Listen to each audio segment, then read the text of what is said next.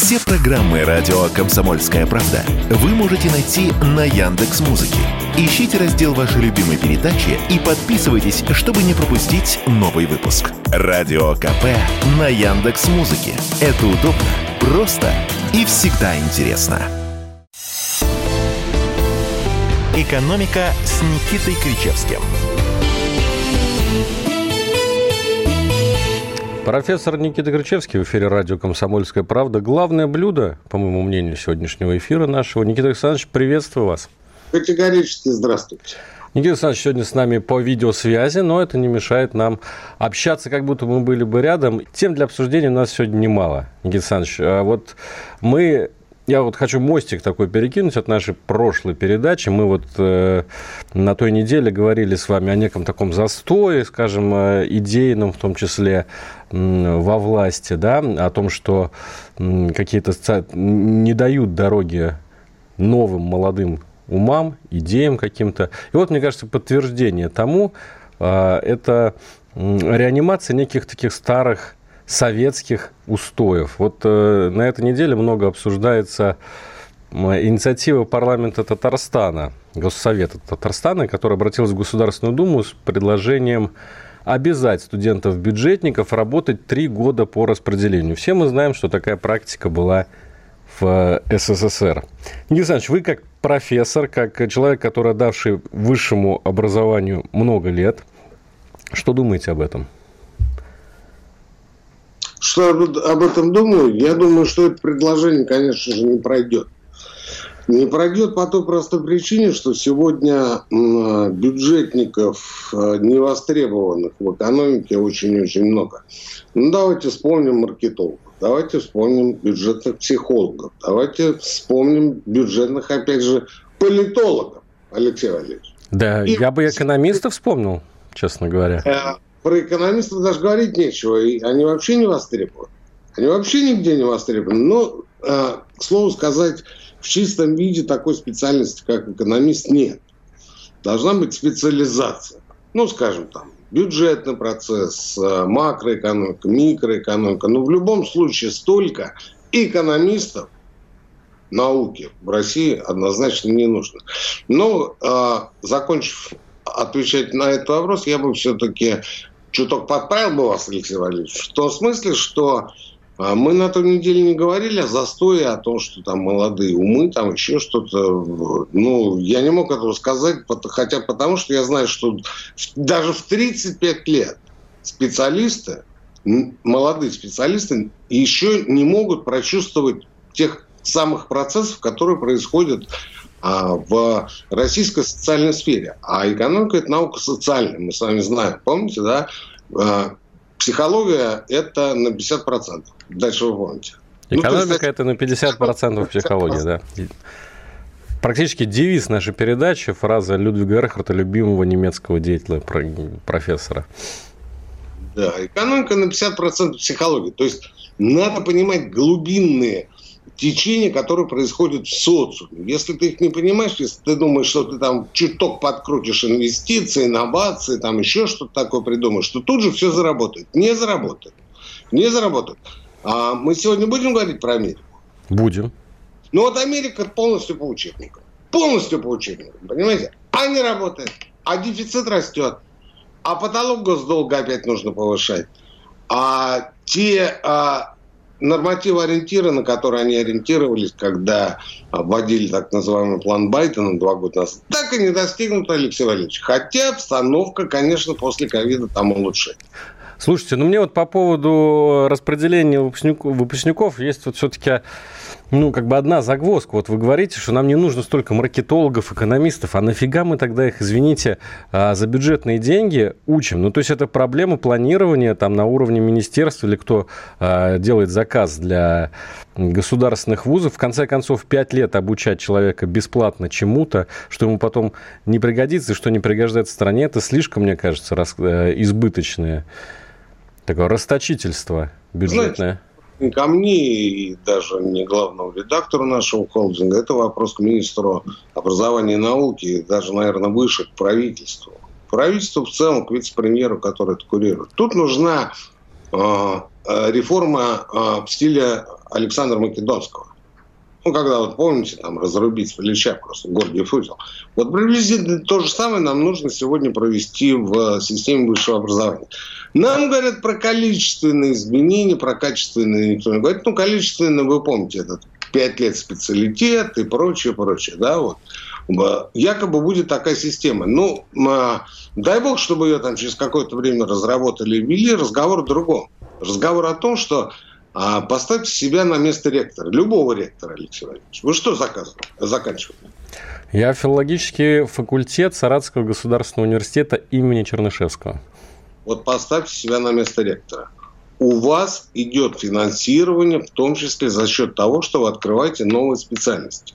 Естественно, там прибавляется количество бюджетных мест. Полностью частным вуз Саратовский госуниверситет быть не может значит, идет финансирование. Значит, в следующем году а, вы подаете смету, по этой смете вам нужно выделять несколько больше денег. Ну, а дальше вы уже можете, ну, что называется, перераспределять эти деньги, ну, и со всеми вытекающими, о которых мы с вами говорить не будем. И тут выходит, скажем, Кричевский в должности вице-премьера говорит, господа, мы будем ликвидировать те специальности, которые а, не востребованы.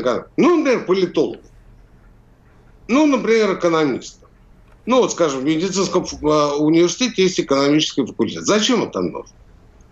И так во всех вузах. Вот во всех вузах есть непрофильные специальности, под которых идет бюджетное финансирование. Дальше вы можете представить, что будет дальше, Алексей Иванович. Дальше на меня спустят не просто всех собак, а всех щенков и котят дополнительно, потому что а, я посягну на святое, я посягну на бюджетное финансирование. То есть, по факту, я буду говорить о том, что надо срезать бюджетные деньги, бюджетное вливание. Конечно, меня съедят. Да нет, так. пусть они готовят не экономистов, а там, я не знаю, айтишников или кто там нам сейчас нужен больше всего. Инженеров давайте нам. Зачем нам? Вот э, 100 э, экономистов там с каждого вуза Конечно, их некуда будет устроить. Но если, допустим, по 10 экономистов, а 90 инженеров, то тогда будет все хорошо.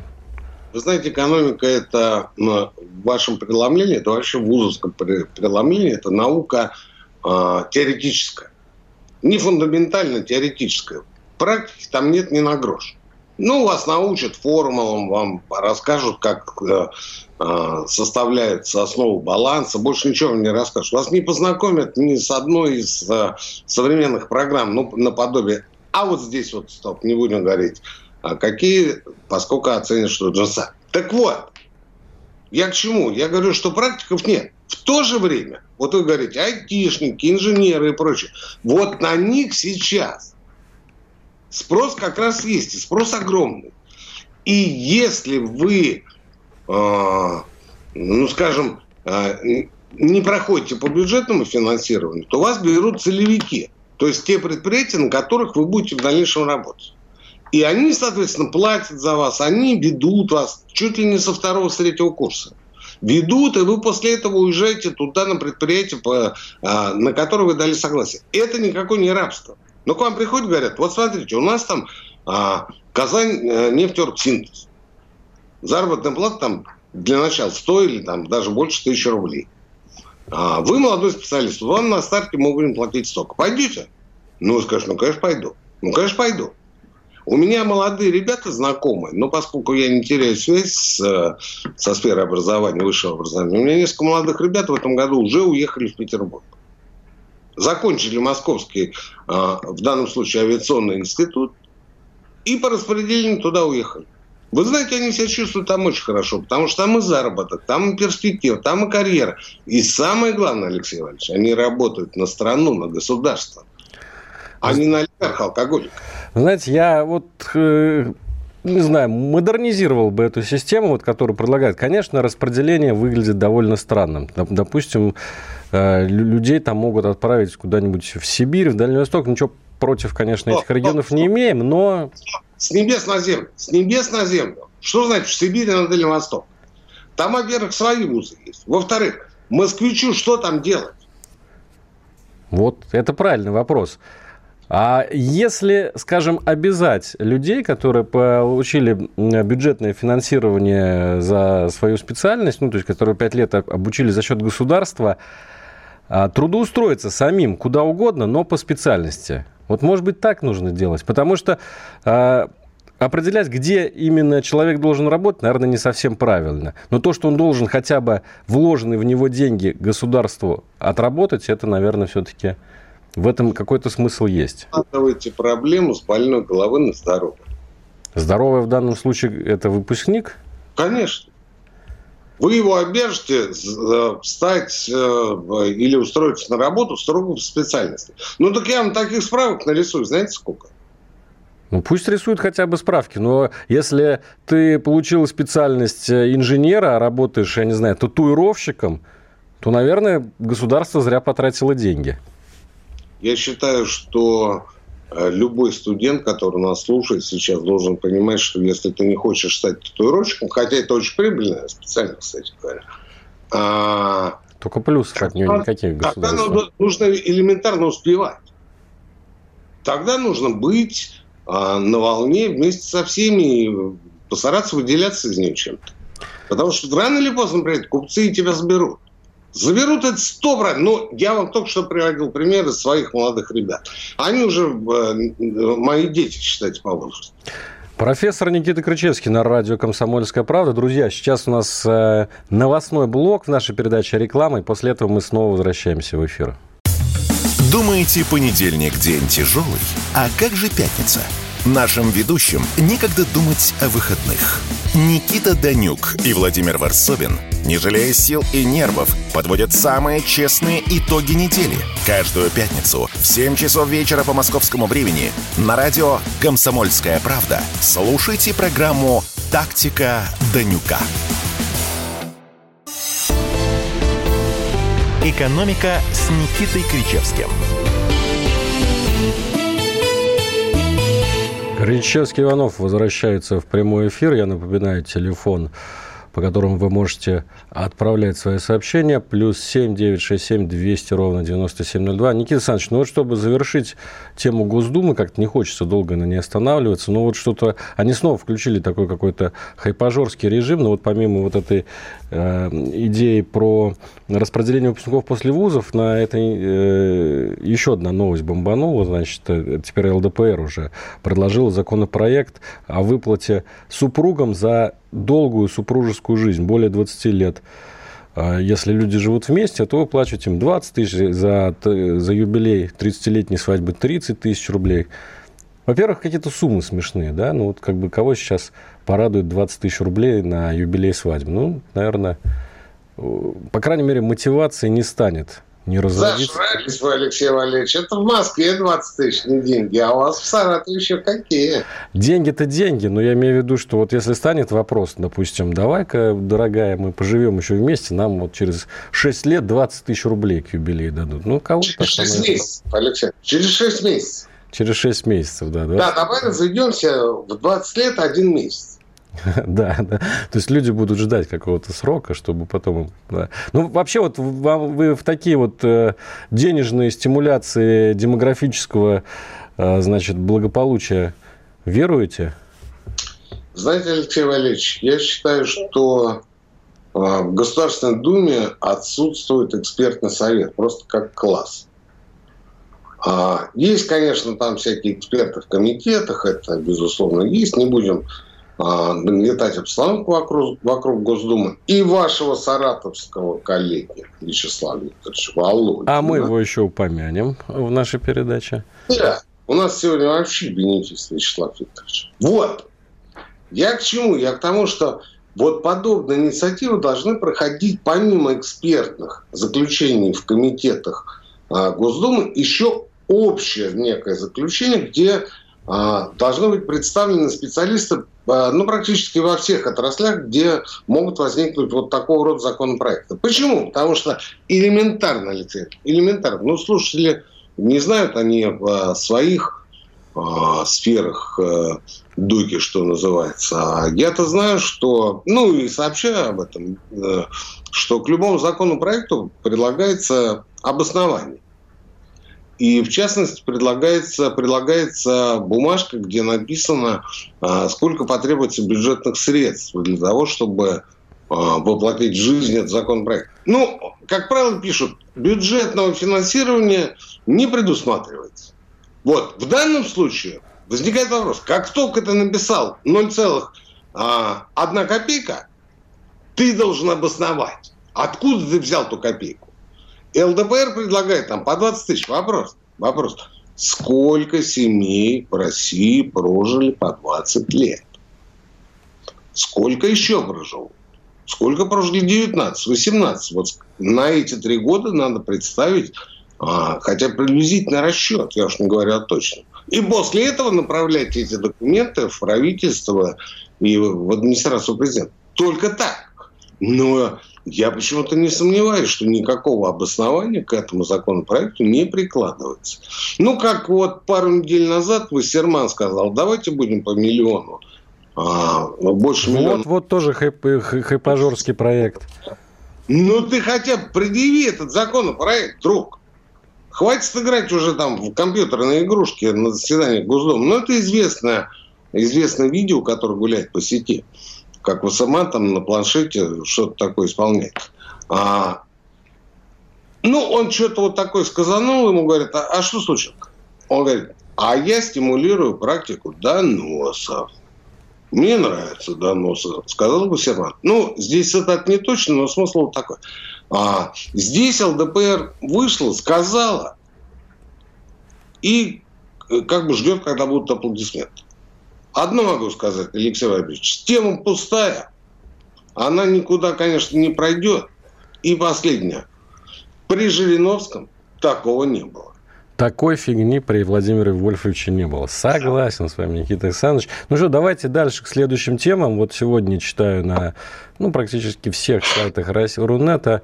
Блогер Саша Митрошина выплатил налоговый 127 миллионов рублей. Ну, представьте себе. Я вот, не, не знаю, вы знали, кто такая Саша Митрошина?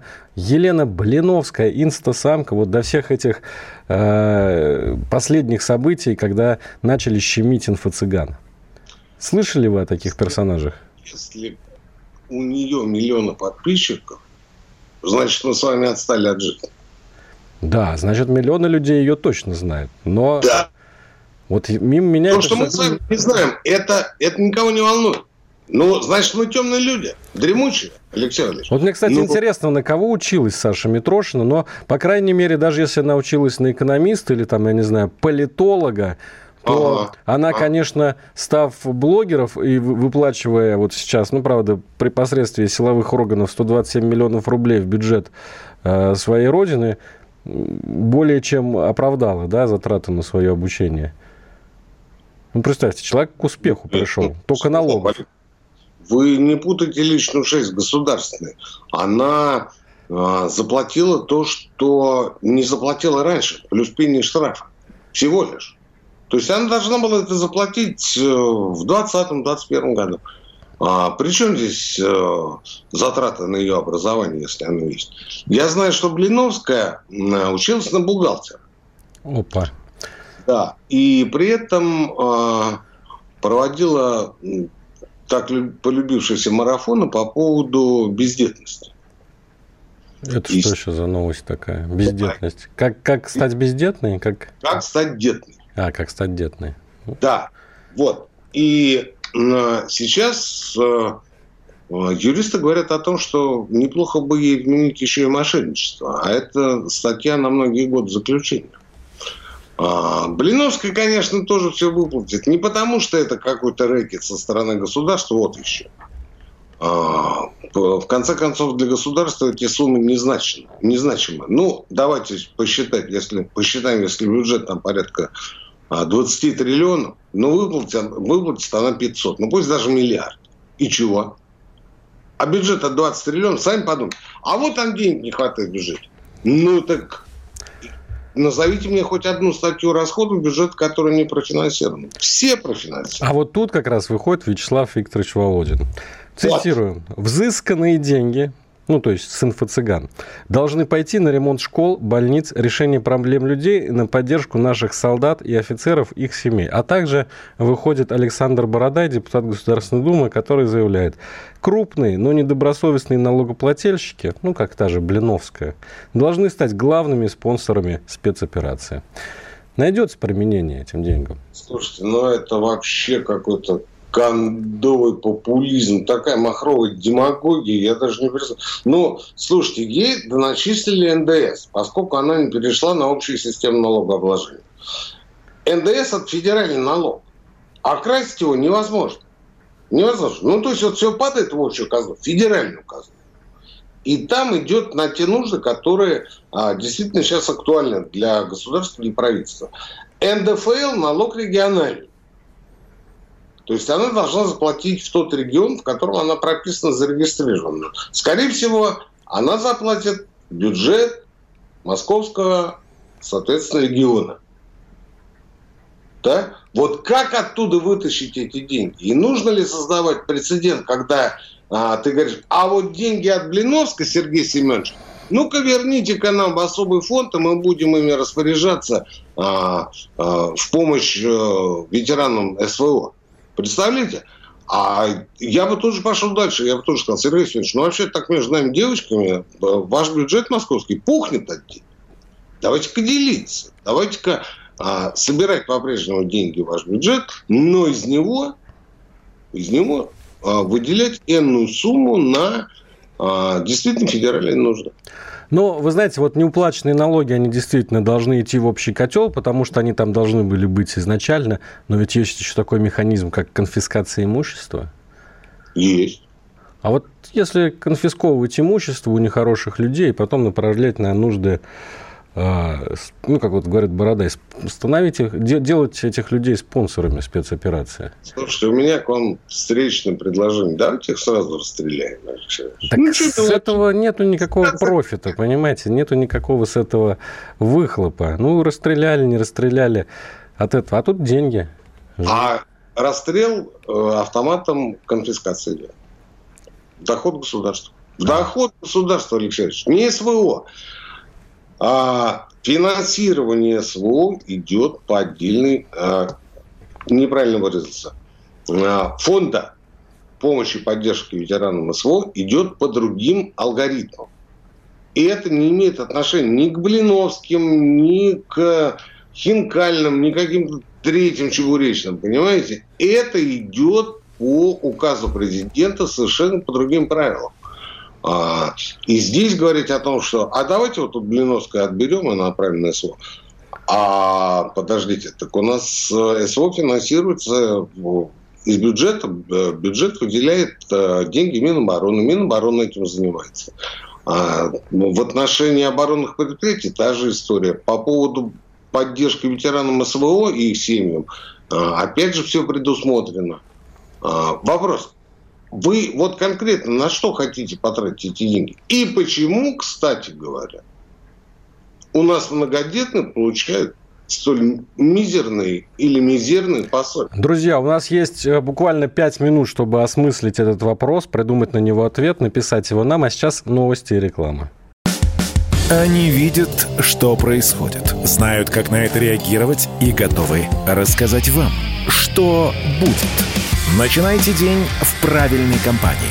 С понедельника по пятницу в 8 утра по московскому времени слушайте программу Игоря Виттеля и Ивана Панкина «Что будет?». Честный взгляд на происходящее вокруг.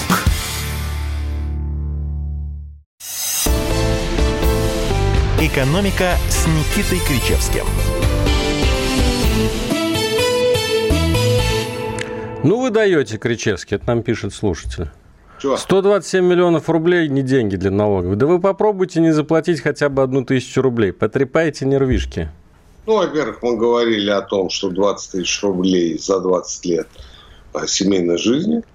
Так что передергивать не надо. Во-вторых, я тоже хотел обратить внимание на эту новость и э, сказать, что НДС, недоплата по НДС возникает не только потому, что человек вовремя не перешел на общую систему налогообложения, но и потому, что девочки и мальчики занимаются кондом, вот любимое слово этой программы, кондовым обналом, Алексей Ильич. Обналом ребятки занимаются. Вот для чего а они учились на бухгалтера. Подождите, подождите, а там идет разрыв по НДС, потому что та структура, которую ты перечисляешь с НДС, НДС, естественно, не платит.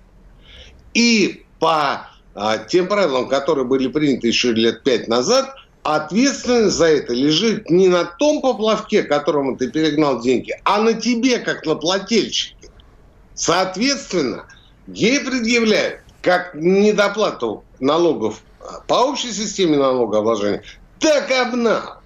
Так одна. Не зря же а, не у Митрошина, а у Блиновской 174 статья. А там в том числе а, ответственность за так называемую обналичку. Вот. И а, в заключение, чтобы уж совсем закрыть эту тему, побежать дальше, я хотел бы сказать нашим слушателям и зрителям, что никакого списка в МВД, ФСБ, в Росздравнадзоре и в других ведомствах никакого списка блогеров нет и в помине. Почему я так уверенно говорю? Потому что а, элементарно МВД нет доступа, нет, э, нет э, сведений из базы ФНС. МВД получает эти сведения из ФНС. ФНС все равно, кого проверять. Она сегодня проверит меня, завтра проверит Митрошину, а послезавтра Вячеслав Викторович Володин. Ну, у нас же сегодня бенефис Вячеслав Викторович. Так вот, и проверят заодно и Володина, понимаете? А им, им без разницы, кто это. У них есть ИНН человека. И вот поэтому ИНН они проверяют. Ну, Блиновская, ну, Иванов. Вот, предположим, вас начали проверять. Ну, Иванов. Ну, Иванов. Кто такой Иванов? Какой он блогер? А может, он махинатор? А может, он инноватор?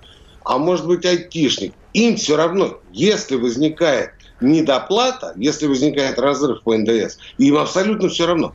После этого они посылают уведомление в личный кабинет неплательщика, а, в госуслуги в первую очередь. Тут же об этом становится известно, значит, через сервисы, а, машина закрутилась. Если ты не погасил, не отреагировал на это уведомление, причем они, как правило, посылаются повторно, после этого а, данное тебе и а, данное фабуле твоего правонарушения преступления, только после этого передаются МВД. Для чего? Для возбуждения уголовного дела. Все!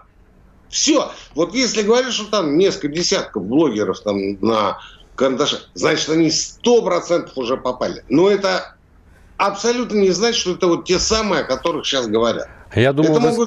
другие люди. Я думаю, вы скажете, что МВД нет черного списка блогеров, потому что у них нет доступа к Инстаграм, запрещенной сети. Они соблюдают закон, как... Алексей Валерьевич, а, идут а, требования по 19-21 годам. По 22 требованию нет. А почему? Декларации только-только закончили подавать по 22 году. 19-21 года. Когда была монетизация на YouTube, когда можно было заключить контракт на размещение каких-то сведений в твоем инстаграм-блоге и, и так далее и тому подобное. То есть шел безнал. Почему я говорю обнал? Шел безнал. Но ей не нужен безнал. Она находит а, каких-то криминальных товарищей, которые а, обналичивают ей за 20%. Ну, пример за 20%. Но те же 20% составляет налог НДС. Представляете? То есть шил на мыло, но только в первом случае. В первом случае, когда ты платишь, ты заплатил, и у тебя все хорошо. Во втором случае а, возникают проблемы. И очень серьезно. Да, медли... медленно жнет машина государственная, но догоняет в конце концов всех, кто что-то нарушил. Давайте дальше действительно пойдем. У да, нас еще... Алексеевич, ну, конечно, чего-то об этих частных случаях говорить. А, ведь мы же не останавливаемся сегодня, по крайней мере, на неуплате налогов со стороны там, средних крупных компаний, например. Или людей, которые никак не связаны с блогерской деятельностью. Вот а, я слышал одного ныне забаненного певца где-то месяца полтора-два назад э, выставили на 846 тысяч рублей неуплаты. 846 тысяч. Легендар. Но налоговую все равно. 846 миллионов или 846 тысяч, даже если копейка. Даже если копейка. Никакая не налоговая, а искусственный интеллект равнодушный и беспощадный. Давайте, ну, э, вот смотрите, США, Европа и другие ключевые союзники Украины работают над новым пакетом санкций в отношении России. Ну вот сколько раз они вводили эти пакеты, вот одиннадцатый по счету, столько раз мы с вами обсуждали, хохотали, издевались, но люди упорные, продолжают какие-то вводить против нас ограничения. А в данном случае страны Запада хотят сфокусироваться на борьбе а, с ограничениями на поставки в Россию технологий и товаров, используемых в военных целях, а также, ну вот, собственно, транзит э, товаров через российскую территорию. Никита Александрович, насколько это может действительно затронуть нас с вами, ну и наших слушателей? Знаете, я вот что хочу сказать. У нас сегодня какая-то пустая программа получается, Алексей Иванович. Ну вот честно пустая. Почему? Потому что а, разговариваем о каких-то частных случаях, о каких-то, а, как раньше говорили, влажных фантазиях, понимаете, в данном случае там США, ЕС, а, G7. То есть ни о чем. Но смотрите, вот сейчас разрабатывается, предположим, запрет на экспорт товаров в Россию. При этом сразу делаются исключения. На берегу еще. Еще ничего не принято, даже не обсуждали. А исключение уже есть. Исключение, естественно, продовольствие и медикаменты. Поэтому те, кто переживает, что нам нечего будет есть и нечем будет лечиться, они делают это совершенно напрасно. И исключения уже вшиты. И я полагаю, что это далеко не единственное исключение, которое мы увидим. Их будет больше. Что касается транзита, то это удар по европейской экономике, просто, уж извините, атомный. Но это Пусть... транзит, прежде всего, из Китая в Европу. Мы так должны, да? Страны Восточной Азии. Одно дело ты по железной дороге тащишь. Или, скажем, самолет с Китая. И другое дело, ты идешь в обход. Выигрыши останутся те, кто занимается параллельным импортом, вне всякого сомнения.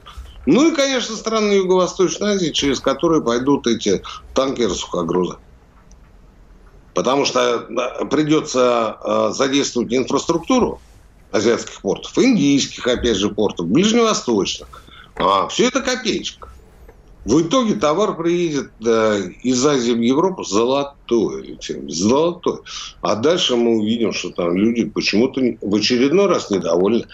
Год назад они говорили, мы потерпим, русских надо наказать там и прочее, понимаете. Сейчас они говорят, это мы все поняли. Кушать-то чего будем? Потому что цены-то растут на все. И тут ЕС говорит, а мы будем через Индийский океан все привозить. И они говорят, ну окей, а сколько, на сколько процентов это поднимется в цене? Даже не процентов, а десятков процентов. И только русские опять сидят и говорят, ну ведь не мы же первые начали. Ну ведь это же вы сами приняли. Никита Александрович, ну вот там вот в Европе, в США, которые нам против нас санкции вводят, э, у них там посерьезнее проблемы вообще-то нарисовываются. Вот вы сегодня анонсировали, что мы про Америку будем говорить. Ну, действительно, там э, на этой неделе Джанет Йеллен, это ну, министр финансов США фактически, э, заявила, что уже 1 июня США могут объявить э, технический дефолт в связи с тем, что нет прогресса по повышению потолка госдолга. Одновременно, вот, например, Кристалина Георгиевна, наша любимая, не Георгиевна, а Георгиева, болгарка. Коррупционер. Да, директор Международного валютного фонда заявила, что в мире наблюдается постепенный отказ от доллара. Ранее на него приходилось 70% резервов, сейчас ниже 60%, говорит Георгиева. Врет эта коррупционерка, врет. Почему я называю ее коррупционеркой? Потому что еще многим памятен скандал с рейтингом Doing Business, который э, а сразу после скандала пошел в бойся. Его сейчас никто не составляет, и никто даже не думает туда посмотреть. Что там было? Там было то, что а, составители рейтинга, а, руководитель этого проекта и сама Георгиева брали взятки. Причем не от каких-то частных компаний, типа Кричевский и Иванов, да, а брали взятки от государств. Ну, например, там, от Саудовской Аравии. Для чего? Для того, чтобы Аравия была там по каким-то критериям чуть-чуть повыше, предположим, Иран. Понимаете? Ира, я помню в 90-х, в 90-х, а, я говорил с одним банкиром, а, и он мне говорит, я отдал 8 тысяч долларов за то, чтобы в рейтинге быть выше, чем вражеский банк. Потому что в стартовом рейтинге я был ниже. Ну, в общем, у них-то то же самое, чем они Абсолютно лучше нас, да? Один Поэтому я ее называю коррупционерку. Что касается... Никита Александрович, у нас буквально 30 секунд, поэтому... Что касается моей фразы того, что она врет, то действительно было 70% в резервах, а сейчас 49. Не 60, 49. А Что там еще интересно? Давайте уж тогда после перерыва. Да, после перерыва начнем хоронить Америку, ну или, по крайней мере, отпевать ее, да. Никита Александрович Кричевский, профессор на радио «Комсомольская правда», и я, Алексей Иванов, тоже с вами. Сейчас послушаем новости, рекламу и снова вернемся к вам. Александр Коц. Один из лучших военных корреспондентов не только в России, но и во всем мире. Он работал репортером во многих горячих точках. Чечня, Южная Осетия, Косово, Афганистан, Ливия, Сирия, Египет, Ирак, Украина. Каждый четверг в 7 часов вечера по московскому времени слушай на радио «Комсомольская правда» программу «КОЦ. Аналитика с именем». «Экономика» с Никитой Кричевским. Да, это заключительная часть на сегодня нашей передачи. Никита Александрович, ну вот по поводу Америки. Действительно, я уже сказал, 1 июня Джанет Йеллен говорит, что могут объявить дефолт, плюс на этой неделе, ну, точнее, наверное, в конце прошлой недели там грохнулся третий уже по счету довольно крупный банк First Republic из Калифорнии, которого пришлось там экстренно выкупать э, крупному банку, плюс в общем, множество проблем э, экономических. Но, я не знаю, радоваться этому или нет, потому что, вот, например, на фоне того, что Америка, а вслед за ней весь развитый мир скатывается в рецессию, вот сегодня нефть рухнула. Э, цена нефти бренд ниже 72 долларов на данный момент за баррель, то есть российская нефть еще ниже. Что вы думаете об этом? Какие у вас прогнозы? Алексей Валерьевич, вы определитесь, что вы хотите спросить. Потому что вы и про Америку спрашиваете, и про рецессию, и про нефть. А будет ли... одного. Я прошу ваши прогнозы. Будет ли в Америке дефолт, будет ли э, рецессия в мире, и что нам делать э, со столь низкой ценой на нефть? Сведем ли мы концы с концами? Структурировали, спасибо. А, что мы думаем по поводу дефолта? Дефолт, конечно, не будет. Практически каждый год возникает э, дискуссия по поводу того, что нужно повышать потолок госдолга. В зависимости от того, кто сегодня правящее большинство, правящая партия, республиканцы или демократы, э, возникает коллизия. Э, правящая э, партия, ну, условно назовем, имеющая большинство, да, она говорит о том, что потолок надо повышать более высоко, оппозиционная партия говорит менее высоко. И даже чуть-чуть. Но так, чтобы удовлетворить запросы э, казначейства, Минфина и прочих заинтересованных организаций. То есть, ну, там есть, конечно, лоббисты, мы все это понимаем, но а на арене, в первую очередь, эти две партии, их э, спикеры, и у них идет в очередной раз ожесточенная дискуссия. В итоге выберут что-то среднее, проголосуют, и Америка но она не выдохнет, она знает, что это не более чем спектакль. А по поводу рецессии, Алексей Валерьевич, а, вы не представляете, насколько я а, общался с американскими коллегами, а, с фондовыми аналитиками, да, я вам должен сказать, что так горячо эту рецессию не ждали, по-моему, никогда. Ее все ждут с нетерпением, потому что она смоет пену с американской экономики, она схлопнет а, а, необеспеченные вложения. Она сократит количество банков, которые проводили необдуманную кредитную политику и прочее, прочее. И, само собой, снизится ставка рефинансирования, то есть ключевая ставка по-нашему, ФРС США. Потому что сейчас она задранная, и она сегодня составляет 5%, вполне вероятно, после сегодняшнего заседания ФРС она будет даже побольше или не будет, может она останется. Но все равно это очень много. Очень много. И делается это, опять же, от хорошей жизни. Вот общее ощущение приведет к тому, что и ставка снизится, и ситуация в экономике нормализуется. Поэтому ее ждут. Ее не то, что ей противится. Говорят, ну давай же быстрее. Ну это говорят в Белом доме, в ФРС. Нет, говорят абсолютно все. Абсолютно. Все ее ждут, слушайте. Ну, простым-то жителям какой от этого толк, если их уволят с работы и там перестанут платить зарплату? Потому что... Это, или там это, а, кредит это, не смогут выплатить это за дом. Это страшилки советских времен, что там какая-то будет атомная безработица, и все будут там ходить голодными, а на улицах будут жить костры. Конечно, ничего этого не произойдет. Ну, определенно. Там, кстати, очень низкая безработица сейчас. Если мне память не изменяет, 3,8% всего. Хотя, например, в Рейгономику она была 10. Сейчас была вообще рабочих рук не хватает. Это такая проблема. Там дефицит, вы абсолютно правы.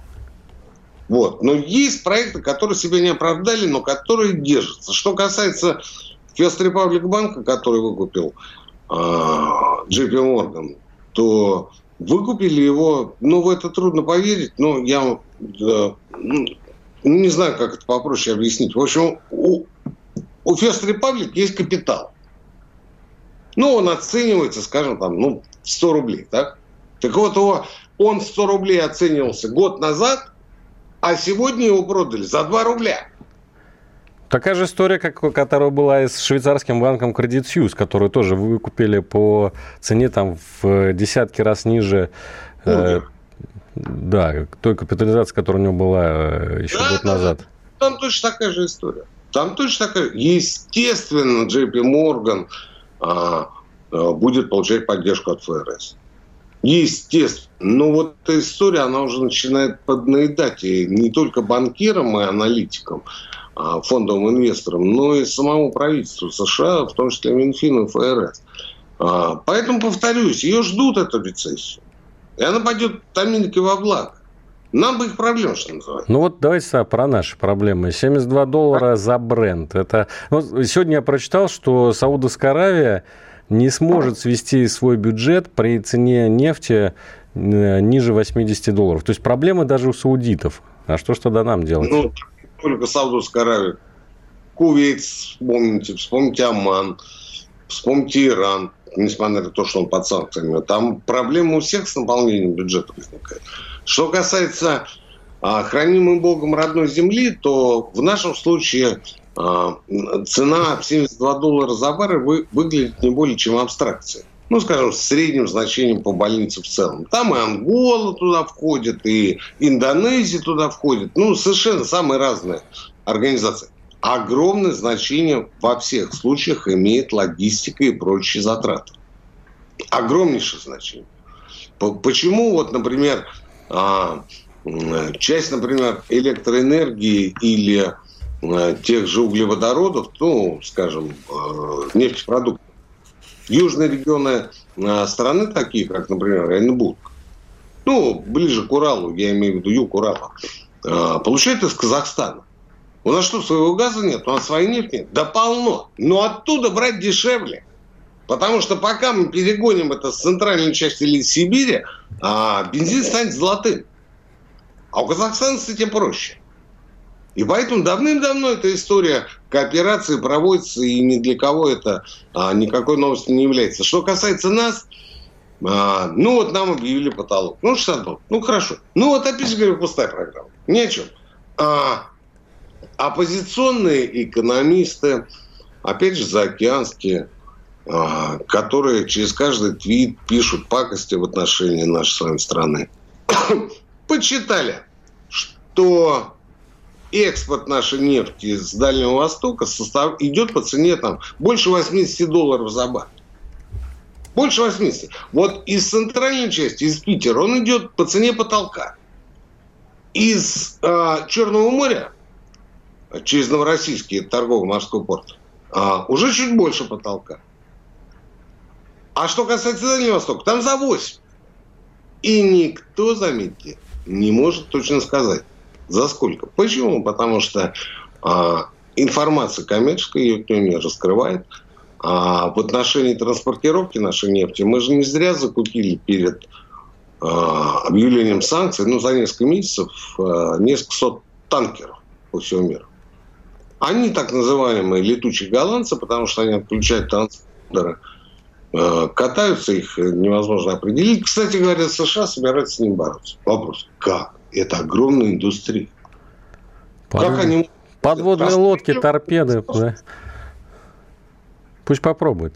Никита Александрович, а вот... Э... Говорю, ради бога, ну если у них фантазия, так ну пусть они их реализуют. Нам с этого не холодно, не жарко, Алексей. Никита Александрович, в вашем блоге, вот по поводу, продолжая Россию, там, мифические или не мифические проблемы экономики, в вашем же вот телеграм-канале Никита Кричевский прочитал... Мифические кого? Мифические проблемы. У кого? У российской экономики. Почему они мифические? Ну, вот я и говорю, мифические или не мифические. Сейчас мы это определим. Так вот, у да. вас э, написано, что э, дефицит российского бюджета по состоянию, кажется, на конец апреля да, разросся до 5 с лишним триллионов рублей. Вот я помню, мы с вами эту тему так довольно подробно обсуждали в феврале, кажется. В феврале, в марте вы говорили, что да, ерунда, там проблемы вот с этим единым налоговым счетом, сейчас все выправится. С тех пор стало только хуже. Это вот не, не повод уже так начать тревожиться. Знаете, а, хуже там некуда. Вы вот меня вывели все-таки на критику, понимаете? А, это не есть хорошо, потому что, ну, зная лично многих представителей а, нашего правительства, я вижу, как они работают, я вижу, что они э, делают для того, чтобы исправить эту ситуацию. Пока не получается.